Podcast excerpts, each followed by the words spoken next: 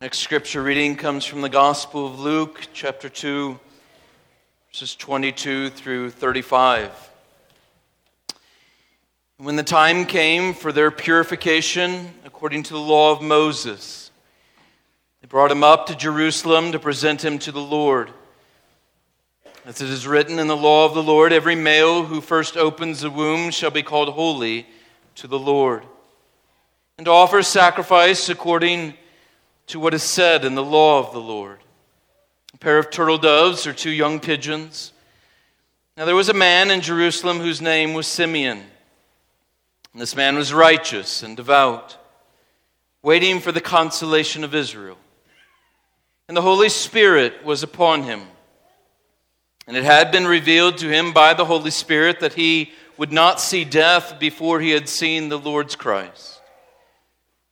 He came in the Spirit into the temple. And when the parents brought in the child Jesus to do for him according to the custom of the law, he took him up in his arms and blessed God and said, Lord, now you are letting your servant depart in peace, according to your word. For my eyes have seen your salvation, that you have prepared in the presence of all people a light for revelation to the Gentiles, and for glory to your people, Israel. It's Christmas Eve. Wanted to tackle this last little song here in the beginning of the Gospel of Luke. And Luke uh, lays out for us here a very compact scene. The scene occurs in the holy city of Jerusalem, and he focuses there on the interaction of four people. And there in that setting, not only are they in the holy city of Jerusalem, but they are in the holy place, in the holy city. They're at the temple. It's here at the temple that, that God, as you know, chooses to meet with his people in the scriptures. And Joseph and Mary, two faithful Jews who live their lives according to the law, they are coming to the temple to, to offer a sacrifice because that's what is required according to the law, because Mary was impure for having given birth to this child and they needed to offer the sacrifice. And this is no accident. Luke here wants us to see and be reminded of man's sinfulness and God's holiness and our need for atonement and our need for redemption. This temple was beautiful and glorious, and it spoke of God's provision for his people. That here was a God who was with his people and had made provision for his people and cared for his people. And this is the place where God and man meet. And Luke wants you to to note that, to be caught up in that. Here we are, in the holy city, the holy temple, the holy place where God and man meet. And yet, the temple had never experienced a day like it was about to experience this day. Here at this holy place, in this holy city, Luke says there was a holy man. His name was Simeon. We know very little about him. We, we just know that he was old. We don't know how old. Uh, we don't know what his occupation was, though he apparently was a prophet. We don't know much about his background, but most likely he was a Jew. The only thing that we know about him is this this spiritual condition that he has and, and his outlook, as Luke notes here in verse 25. That he was righteous and devout. Could there be anything said better about somebody than they are righteous and devout? So this man very quickly disappears in Scripture, but we know that he is a holy man. So we have in this holy city, at the holy place, this holy man. And now Luke tells us in the last part of verse 25 that this man had upon him the Holy Spirit. It's a holy Lollapalooza, and rightfully so. The Holy Spirit has given this holy man a revelation that he would not die until he had seen the Christ. So here is this holy man in a holy city at the holy place, given a holy revelation by the Holy Spirit that he would see the Holy One. God's anointed before he died. And so Simeon, he waited for this day. He, he waited for it. it. We don't know how long, but it seems like for years. It's not easy waiting in patience, but he had a promise. He had a a promise from God, so he continued to wait. And he continued to wait day after day. It appears from the passage that he would go to the temple each day and he would there wait to, to see this, this Christ come, this Messiah. Think about this old man journeying to the temple every day, just waiting. And then on this day, up walked Mary and Joseph with this baby in their arms. And Simeon, in the power of the Holy Spirit, recognizes Christ without hesitation. And we're told in verse 28 that he took this baby from Mary's arms and he turned his eyes to heaven and he praised God. There was no fingerprinting, there was no DNA test, there was no question even for Mary and Joseph. Simeon just knew when he saw this child in Mary's arms that this was the Christ. This was the Messiah. This is the one that he had been waiting for. This was the Holy One. And so he, like everyone else that we've seen in these first two chapters, he, he erupts in song verses 29 through 32, he says, My eyes have seen your salvation. Isn't that an amazing statement? My eyes have seen your salvation. He equates salvation with this baby that, that he's holding in his arms. He says that this child is a light for revelation to the Gentiles, a, a, a, light suggesting that Gentiles were trapped in darkness. Jesus is the light of salvation that illumines the way. He, he marks the path of light out, and the way to God, and he says, Come, follow me.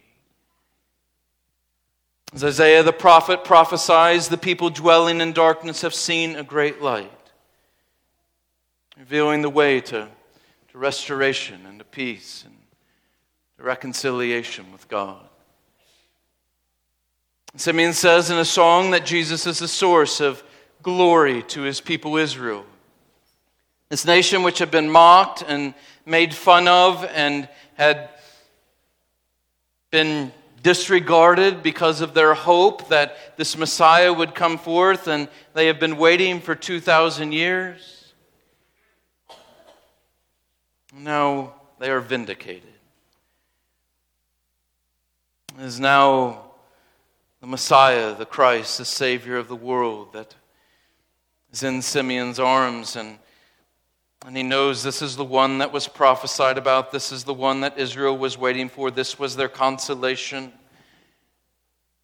Now they shall be honored above all nations forever because the Messiah, the Christ, the King, the Savior of the world came from them. He is face to face with the Messiah. This is, this is a real historical event.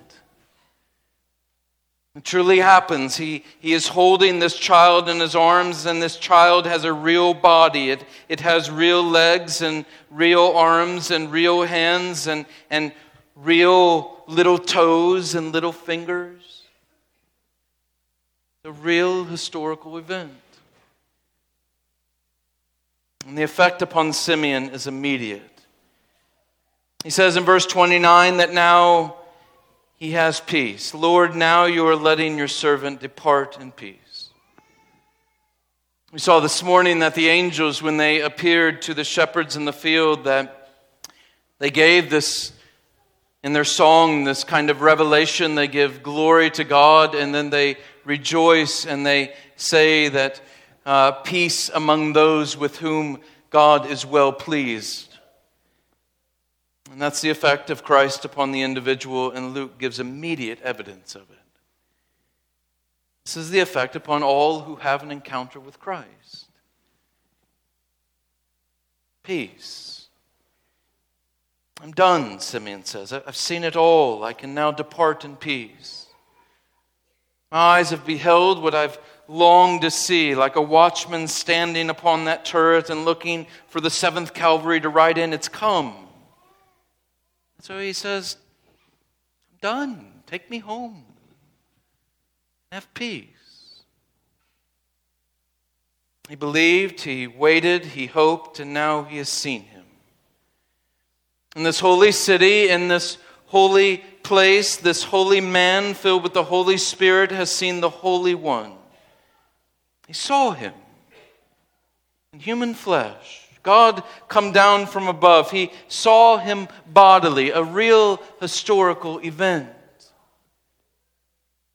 Look at the language that Luke employs to emphasize this scene throughout the passage.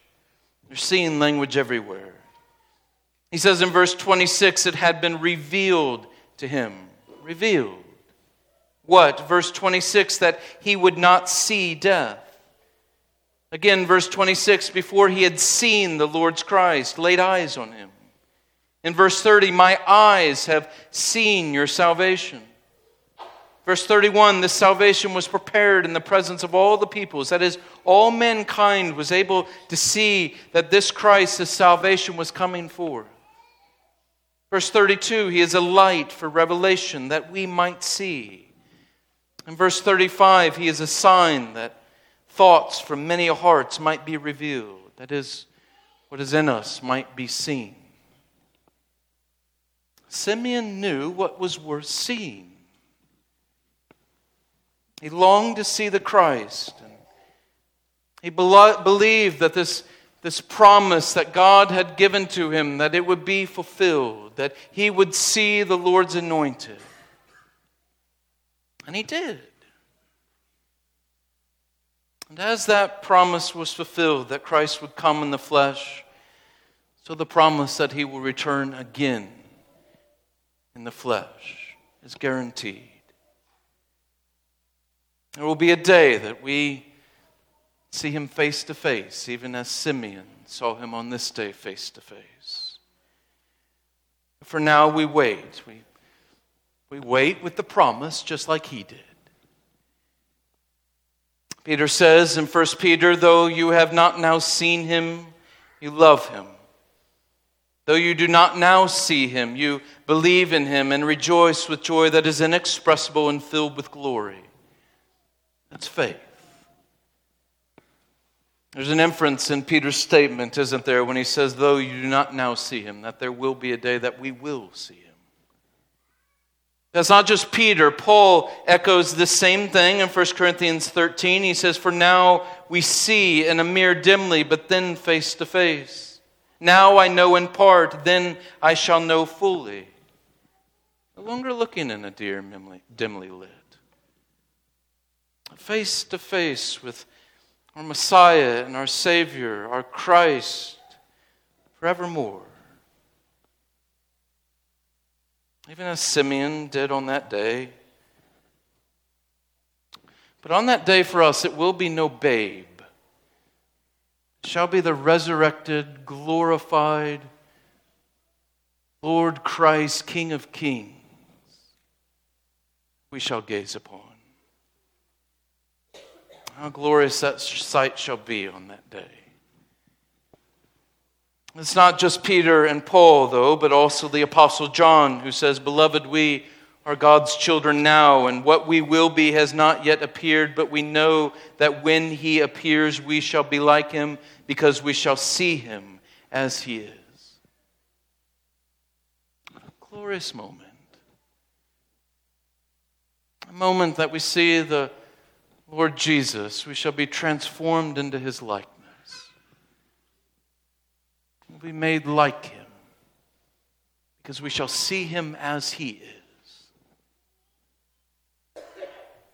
On that day, when we are in the holy city, in the new Jerusalem, in that holy place, dwelling with God, we shall be a holy people filled with the Holy Spirit in the presence of the Holy One face to face for all of eternity. And on that day, our view, our peace, our joy will even surpass that of Simeon on this day. Because it shall be complete, it'll be full in every way. And that promise is before you, dear Christian, as you celebrate the birth of our Savior this evening. And tomorrow, and thereafter, I long to see Him. Wait for that day that our face shall be turned into sight. Because as He came, He's coming again. And that is absolutely promised. Let's pray.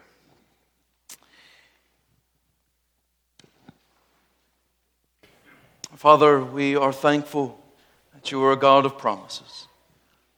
We are thankful for the great promise. It was manifest in the person of your Son being born into this world.